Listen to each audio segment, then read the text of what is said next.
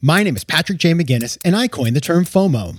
That's short for fear of missing out, and it's why some people end up following the crowd. But we're not like them. We're part of a new species that isn't afraid to do things differently. I call us FOMO sapiens. And this is the show where you'll meet people like us, phenomenal FOMO sapiens, to learn how they find the courage and the ideas to live exceptional lives. FOMO. FOMO. Hey, everybody, welcome back to FOMO Sapiens, the show for people who don't just follow the crowd, but instead take their own path to success in business and in life. I'm your host, Patrick J. McGinnis, venture capitalist by day, author and podcaster by night, and FOMO Sapiens 24 7. Now, today, you know, the theme of this season, as you well know, is how to crush it without getting crushed.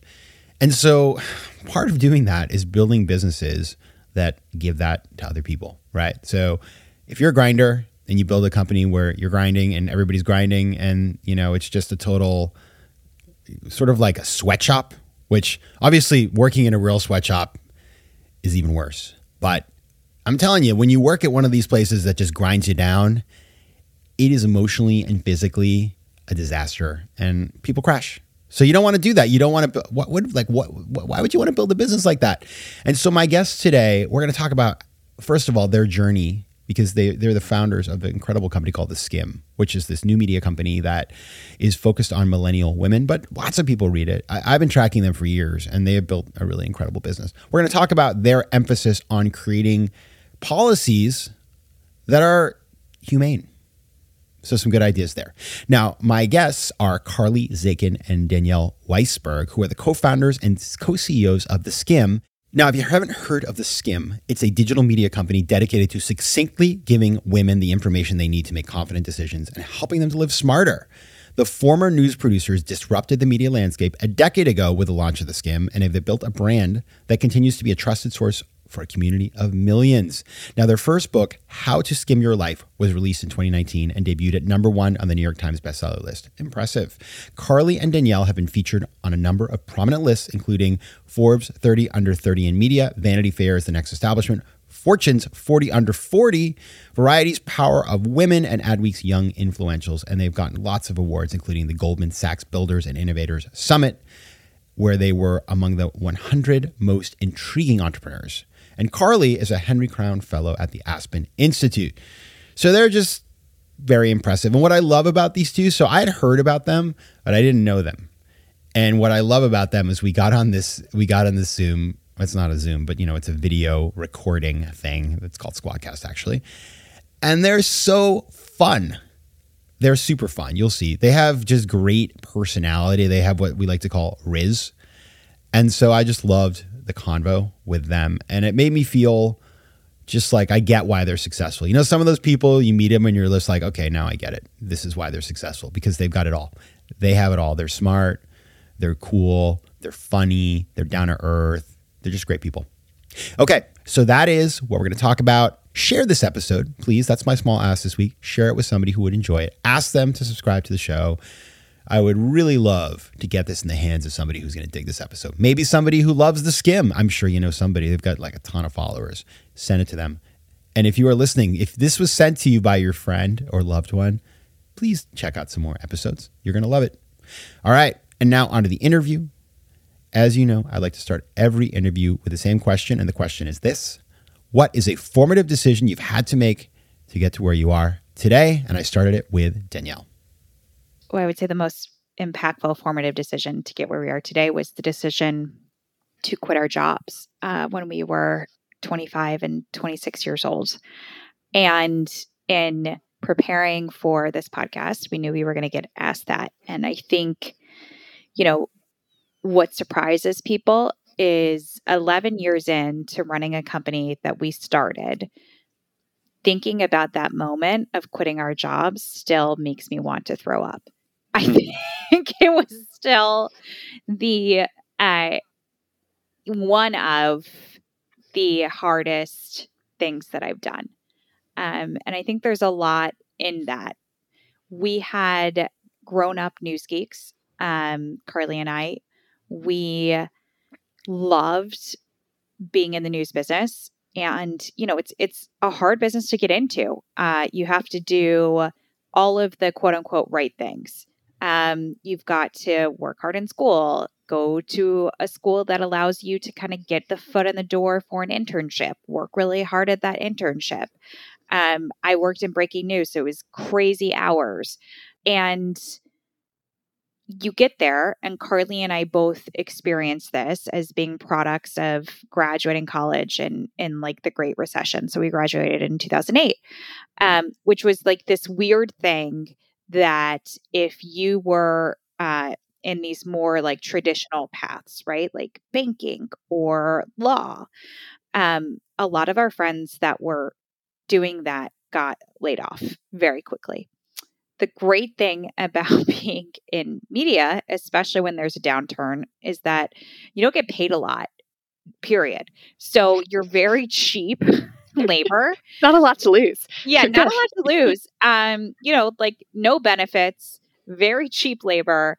And we were very much, you know, eager to learn. And so in 2008, between 2008 and, and 2012, when we were working for NBC News, we soaked up everything that we could. Um, and what happened was we got to go really far, really fast in terms of exposure, in terms of experiences, in terms of building a network.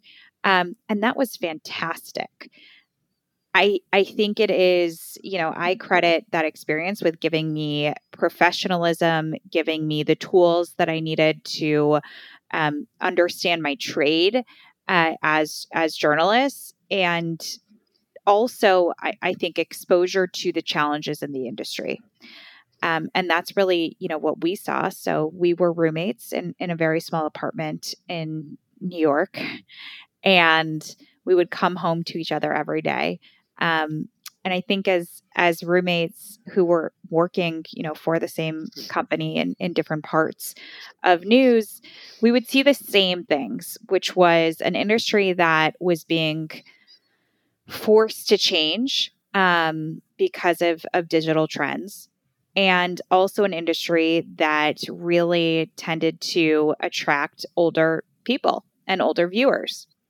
And so here we were, like being very out of place being 20 somethings who were obsessed with news, loved kind of like this old school vibe of starting your day, reading a paper, watching 60 Minutes, you know, watching Meet the Press, and realizing that our friends didn't do that. And it wasn't because they weren't interested, it wasn't because they didn't care, it was because you, I think all of us it's quaint when we think about it that we thought like 2012 was kind of like the heyday of so much information. You get up and your your feed is overloaded, and um, now that seems like it, it was like cute that we thought that. Um, but we felt like what was missing was a focus on our demographic that we are part of, which is women who are leading in so many different ways. They've they've stepped into even more power than than when we started 11 years ago, and they didn't have a source of information that they trusted or that fit into their routines. And we were like, well, they're an advertiser's dream. They're controlling householding, purchasing decisions and, and spending decisions. And there's nothing out there. Like that just doesn't make sense. Um, so I think we saw the void in the market. We saw uh, an opportunity. We had enough of the right training, and I think we were at the perfect age. And I say that because I don't think there's ever a right time to start something. I say it because we didn't know how hard it would be. And I think when you're in your mid 20s, you kind of have that mix of like bravado and naivete to be like, well, it'll be hard, but I'll take it on. You know, I can do it. And we also only had to take care of ourselves. We didn't have families. We needed to pay our rent. We needed to, you know, like uh, sustain ourselves. Um, but it was, I think, I think we knew there would never be a time where it got easier. Um, so the most formative decision that we made to get us here today was quitting our jobs that we had worked so hard to get and taking this huge leap to start something from our living room couch. Yeah, and you kind of had that sweet spot because as I think about, you know, the the entrepreneurial journey, you had experience that was relevant, which by the way, everybody, you know, people poo poo that a little bit, but it's like you've worked in a place where excellence is demanded and you know what that looks like. You had uh, a business partner, which is huge, and you knew that you could spend crazy amounts of time together without it's really about me. Thank you for bringing that up. and we'll get I to was going to say, like, thank you. Well, no, Thank you so much. I mean, I, I see the smile here, on yes. your face. And then you have uh, this this big opportunity, and and then you have the kind of like the trade off that one has to make, or the or the opportunity cost is if it's affordable at that point in your life, and so it's a great point in which to do something. FOMO. Tell me if this sounds familiar. Your business gets to a certain size and the cracks start to emerge. Things you used to do in a day are taking a week. You don't have one source of truth. If this is you, you should know these three numbers 37,000, 25, 1. 37,000. That's the number of businesses which have upgraded to NetSuite by Oracle. 25. NetSuite turns 25 this year. Happy birthday. That's 25 years of helping businesses do more with less, close the books in days, not weeks, and drive down costs. One, because your business is one of a kind, so you get a customized solution for all of your KPIs. Those are key performance indicators in one efficient system. Now, FOMO Sapiens, you know the show is all about making better decisions. And with this product, you can make better decisions because you have all the information you need right in one place. Right now, download NetSuite's popular KPI checklist designed to give you consistently excellent performance absolutely free at netsuite.com slash FOMO. That's netsuite.com slash FOMO to get your own KPI checklist. Because you know what? KPIs are better than ice cream. netsuite.com slash FOMO. FOMO. Carly, you know, I, I have spent my summer, I will admit this, rewatching The Newsroom. You Oh know that gosh, show, which, by the way, everybody, and it's crazy. I've been posting about it. Like Alison Pill has been looking at my Instagram stories, which I'm feeling really good about. Maggie Jordan. Sure. Yeah. Season two had that unfortunate haircut, but she came back in season three with better hair. I don't know if I got past season two, but I don't think I got past season two either. Uh, Project That- Genoa. It is a it's a morass. It's, there's a lot of people probably didn't make it through. But when they were uh, doing research for it before the show, they were actually following people that we worked with. Well, I believe it because to your point, the show totally is it's it's the the hero of the show are the older people who are both white whose world vision is being imposed upon and which by the way like that's the way the news was. You see this opportunity you come in with a whole different voice. You're you're uh, addressing women millennial women. That was 2012 2013 back when that show was made right? So now like 10 years later the world is completely different.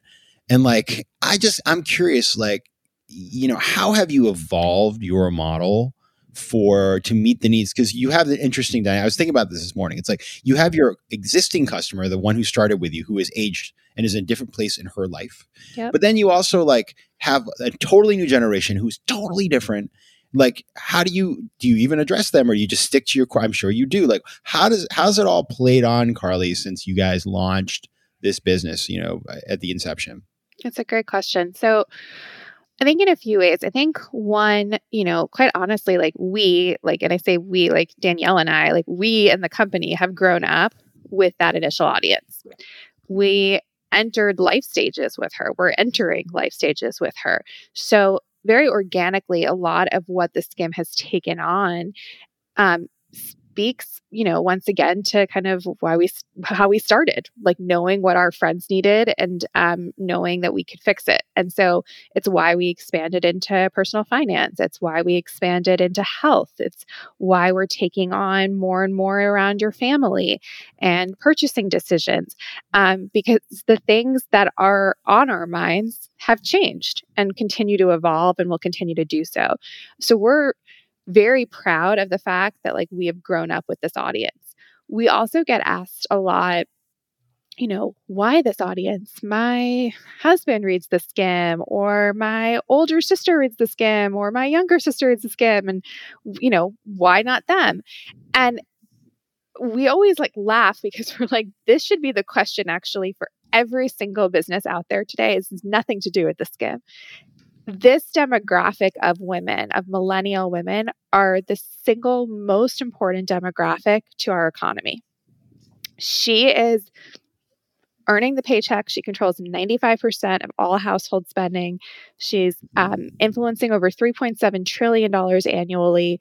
Like, she is the most important customer anyone could be reaching, no matter what they do.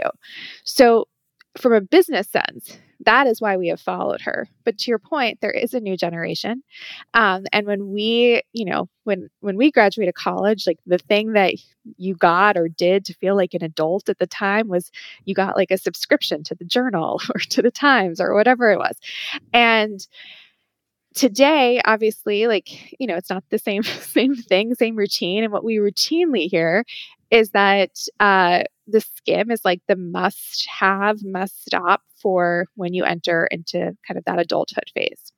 And that that is, you know, so wonderful for us to hear um, and and incredibly gratifying, but also I think really speaks to like we help this generation of women make decisions in her life. And when as you as you age into what those decisions might be like the Skimm is for you. And, and that's really exciting to have a new generation with us how do you make sure? I mean, the thing that you see uh, is you founders who start a company, they know the customer because they are the customer. And then 10 years later, they, you know, it's not, it's just a, not, they, they, it's not that you want to become irrelevant or not know how to talk to new customers, but you just, you kind of, you live in your world and you are your yeah. person. How do you keep yourself from becoming like, I hate to, you know, a dinosaur, as it were, because I notice this with a lot of people I know. You live in a community with certain people, blah, blah, blah, blah, blah. And all of a sudden your worldview is shaped by the context you have and the media you consume. And even though you're you don't you're not trying to, you just sort of lose connection. And then organizations make policies or do things that like alienate the the other folks that are could be potential customers. So like how do you avoid that? I don't think there's an easy answer. I think I think it's a few different things. The mm. first is one of the biggest things that we did when we started the company was make the decision that you know the Skimm's voice, which is a, a huge driver to our our audience and our stickiness, was not Carly's voice. It was a my voice. It was you know a persona, a brand ethos that we created together, and that brand has evolved over time um, and it's really important that we continue to um, bring people in who add and evolve that voice. Um, and I think that took a lot of, of maturity on our part. I think our view on it really changed. Um, I think in the beginning it was like scary, and now it's a necessity to have people who are are coming in to drive change to to make sure that there is relevancy um, and resonance with audiences. And part of that is how we sound, and the other part is what we talk about. Um, and I think what we talk about has definitely evolved and aged um, accordingly as the pressures uh, that our audience faces has grown. Um, and I think that's where Carly and I stay with with the like key consumer that we started with. Like that is where we are. We are kind of like mapping that journey. Um, but the voice needs to make sure that we're reaching a, a wider part of our addressable target audience. Um, the other thing I would say is, you know, it was funny. One of our uh, our early investors um, is someone who uh, Alan Patricof um, mm. at, at Greycroft, and I think Carly and I talk a lot about um, he's uh, definitely wiser and and older, and he is also a frequent first adopter of trying things that are out there. Of um, being the first to call someone and say, like, "Have you heard about this? What do you think?" And Carly and I often talk about um, how important that is where when we feel ourselves like being stuck or like rolling our eyes at something and being like can you believe there's another platform out there? Um, that that is not really the way that you grow as entrepreneurs. Um, and so i think we've had role models who the reason why they've they've created such like venerable reputations and careers is because they are the ones to always have this hunger and curiosity about new things um, instead of kind of shying away from it and, and staying in place. I love that you mentioned Alan Patricof. Yeah. Because he, the cool thing for folks who don't know him, you can look him up. He's 88 years old. you can still see him at all the tech events, speaking on panels. He's like on top of all the. I mean, he probably is like coding his own Gen AI bot right now. Well, not only that, like he ran the New York City Marathon last year. He, I just had breakfast with him, and he was like, "I'm not going to go to Burning Man this year. I think." Wow. And I was like, "Same, same, yes, yeah." Uh, he's. It's just. It's amazing. Um, and, and it's all. I totally agree with what Danielle just said. It's you know, it, he keeps himself young. He keeps himself kind of where the pulse of things are. FOMO. FOMO. I was on your Instagram this morning, which Uh-oh. everybody should go check out at the Skimm. and you're talking on your Instagram about your, you know, the Skimm's childcare benefits and, and sort of how you um, provide relevant benefits for the folks that work for your organization. And I have to imagine, based on based on my research, that it has some relation to a new campaign that you're running, which is called Show Us Your Childcare. And so, Carly, talk about that campaign and what you are, you know, what are you driving at with with that and how the Skimm is living up to the the campaign itself. Well, you imagined correctly. Mm-hmm. Um, so, so smart. you're so smart. You should have a podcast. Oh. Uh, so we uh, we do have a campaign called "Show Us Your Child Care," and um, we're doing that in partnership with Moms First. Um, but "Show Us Your Child Care" actually is kind of our, our second campaign of awareness that we actually started with "Show Us Your Leave," um, which was really around, um, you know, again when we talk about growing with our audience and seeing where she is and meeting her where she is.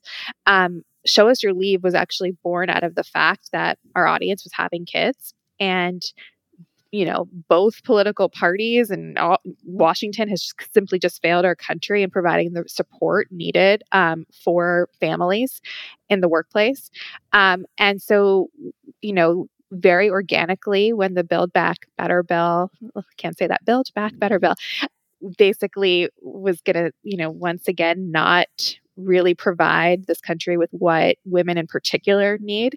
Um, we posted organically, show us your leave, show, show us what it looks like. We were overwhelmed by pictures and stories that honestly I, I, can't do them justice to even try to explain but really the reality and the state of what the lack of paid family childcare looks like in this country. And it was everything from NICU nurses going back to work 10 days after giving birth themselves to literally women in labor on a contract, like hooked up to a contraction monitor, but trying to get emails in by midnight so that they'll qualify for leave. So, just these horrific stories that we then were like, okay, we can't just kind of wallow in the depressing facts of this. How do we turn this into action? And so we created Show Us Your Leave to actually be a database where we invited companies to say, here's our leave policy very transparently. And that all lives on our website at theskimm.com slash show us your leave. Um, over 600 companies, all of whom you have heard of, uh, now publicize what their benefits look like and in many cases change them. So this then evolved into okay, you have the child, you bring that mm-hmm. child home, however you started your family, but then you're going to go back to work. And what does your childcare support look like?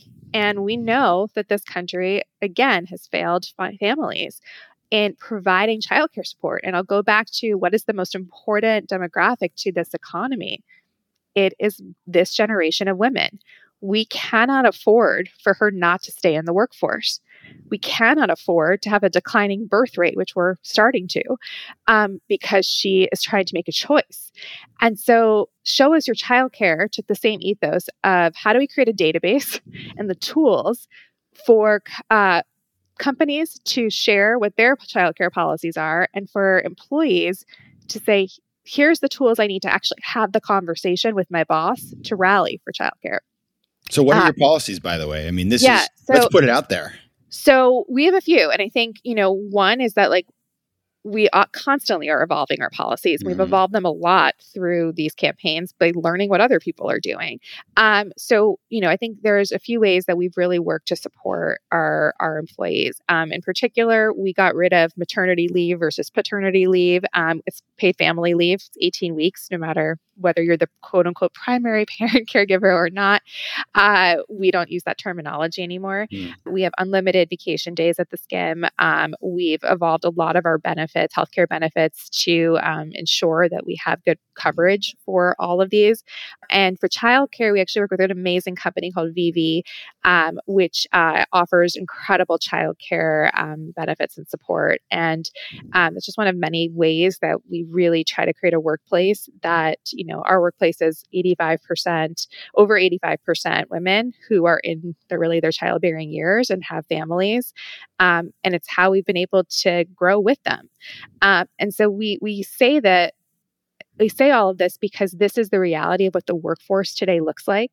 And when we talk about everybody has to go back to work five days a week, and we talk about you know, also then supporting women and women of color and diversified leadership, like your policies have to match that. And this is an example of where we all need to band together to do so. And, you know, talking to you today, end of August, we are a little uh, over a month away from was really a, a, very scary cliff that our country is facing that's not really getting talked about, which is that a third of the benefits that were offered to families um, during, you know, as a result of the pandemic in, ter- in terms of childcare support are about to expire. And we're not talking about this. And what that means is you're going to have families, predominantly women, who are going to have to make the choice of, well, how am I going to pay for childcare? Maybe I'm going to have to stay home. And we cannot afford to have this as a country.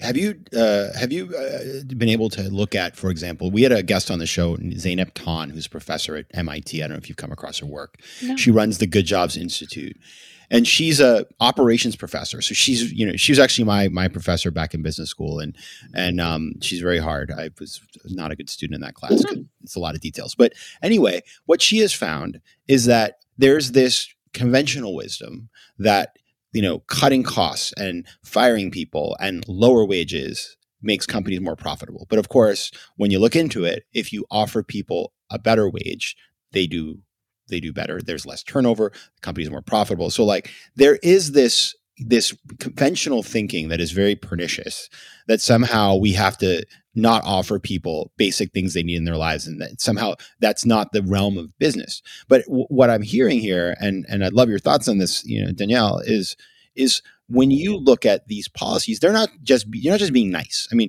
you're doing the right thing and there is like a there is an element of like serving your stakeholders that we should all acknowledge but it's also sensible business policy is it not?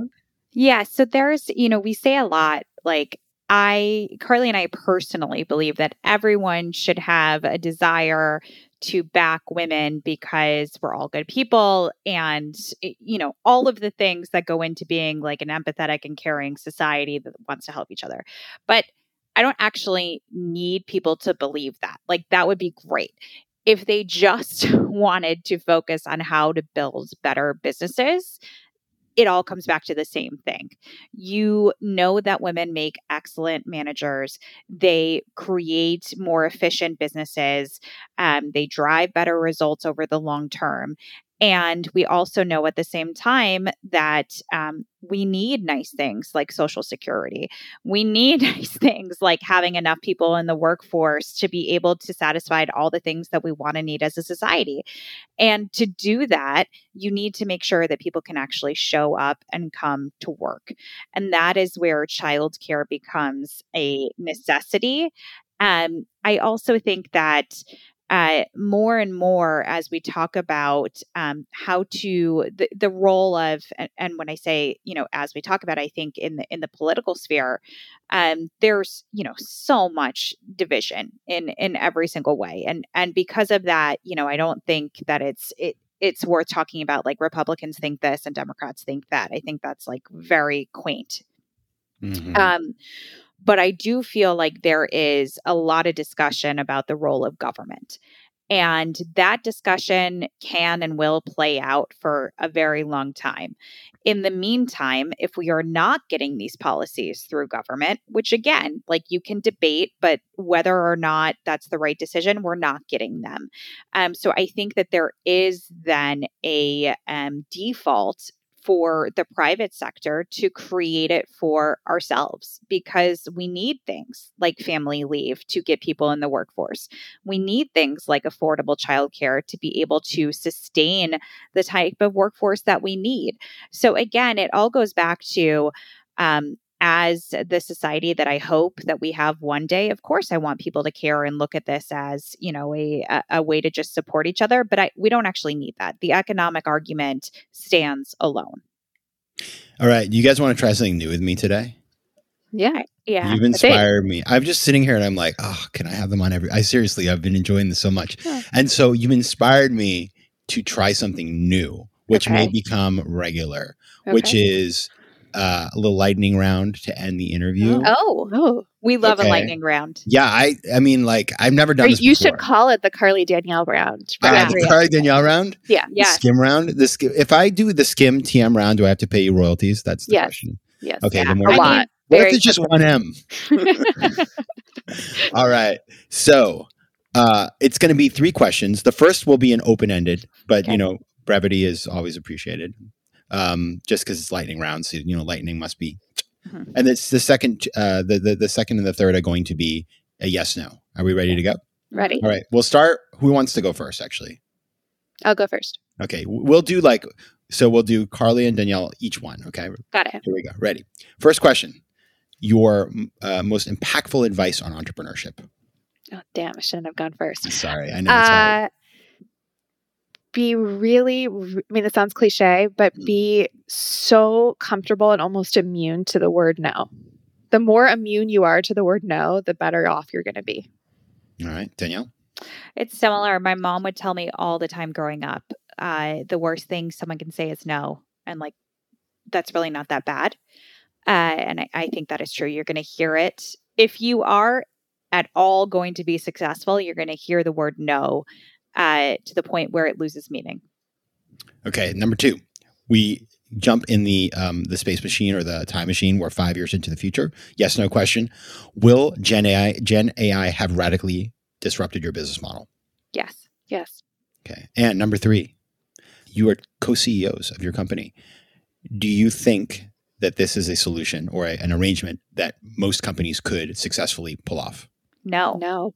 I love it so good. All right.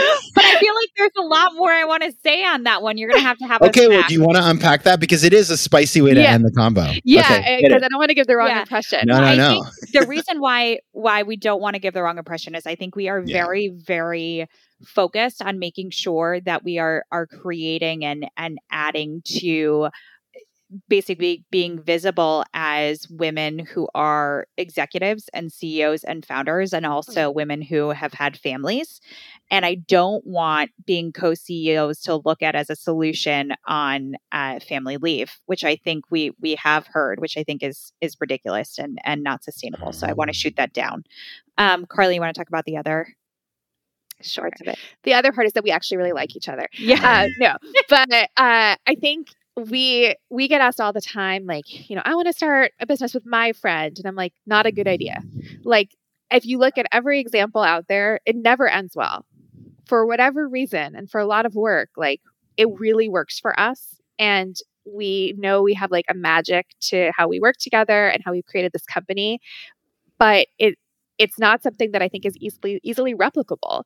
And I think um, we're really aware of that. And so while it really works for us and it really works for the Skimm, um, and I think we're the exception to many rules, um, I think it is really hard to to replicate. And you know, our our best advice is like what what a lawyer once said to us in 2012 before we started sit down, have a bottle of wine together, and talk about every horrible thing you think could happen between the two of you. and we did. And here we are.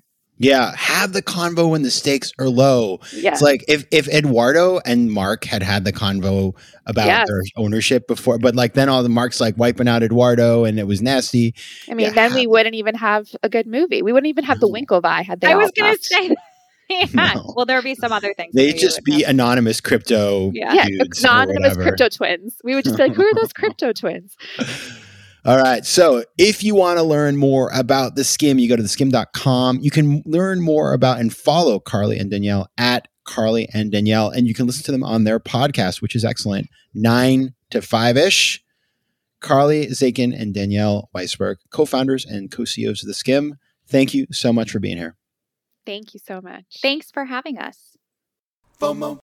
If you like today's show, please be sure to rate it and recommend it to your friends. And as always, you can find me on Instagram at Patrick J. McGinnis, on Twitter at PJ McGinnis, and on the web at FOMOSapiens.com or PatrickMcGinnis.com, where you can get all kinds of free resources to live a more decisive and entrepreneurial life. FOMO Sapiens is recorded in New York City. Theme music is by Mike McGinnis, and editing and post production is by Josh Elstro. If you like today's show, please be sure to rate it and recommend it to your friends. And as always, you can find me at FOMOSapiens.com and at PatrickMcGinnis.com. To advertise on FOMO Sapiens, reach out to contact at FOMOSapiens.com. FOMO.